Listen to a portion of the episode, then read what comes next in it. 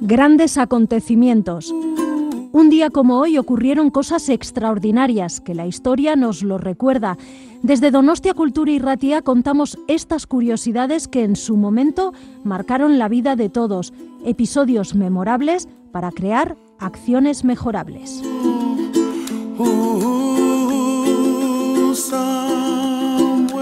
Grandes acontecimientos, Donostia Cultura y Ratia lo puedes encontrar en el dial de tu radio, en el 107.4, y lo traslada por las ondas hacia ti. Escucha anécdotas, historias, grandes personajes y personas que influenciaron nuestras vidas de hoy.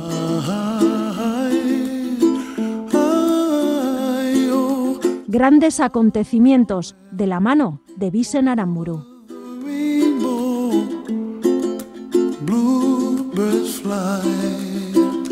Un 20 de octubre, pero del año 2011, en España, tres días después de la conferencia de paz de San Sebastián que solicitó a la organización terrorista ETA que dejara las armas, ETA anuncia el cese definitivo de la lucha armada tras 43 años de violencia terrorista, durante los que asesinaron a 829 personas y autocalifica este hecho como un compromiso claro, firme y definitivo, aunque de momento no entregan las armas un 20 de octubre, pero del año 1548, en la actual Bolivia, para tratar de proteger el comercio existente entre las ciudades de Arequipa, Cusco, La Plata y Potosí, el capitán español Alonso de Mendoza, por orden de Pedro de la Gasca, funda la ciudad de La Paz para que sirva de puente.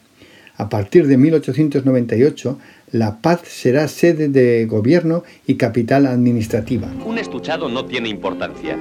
Pero no solo usted toma café. Fíjese si todos hicieran lo mismo. Este deplorable aspecto, solo usted puede evitarlo. Es tan sencillo. Cuidado. Siempre hay un sitio mejor para su colilla. Utilice los ceniceros. No emplee el suelo como basurero. Evitará escenas que pueden ser poco agradables.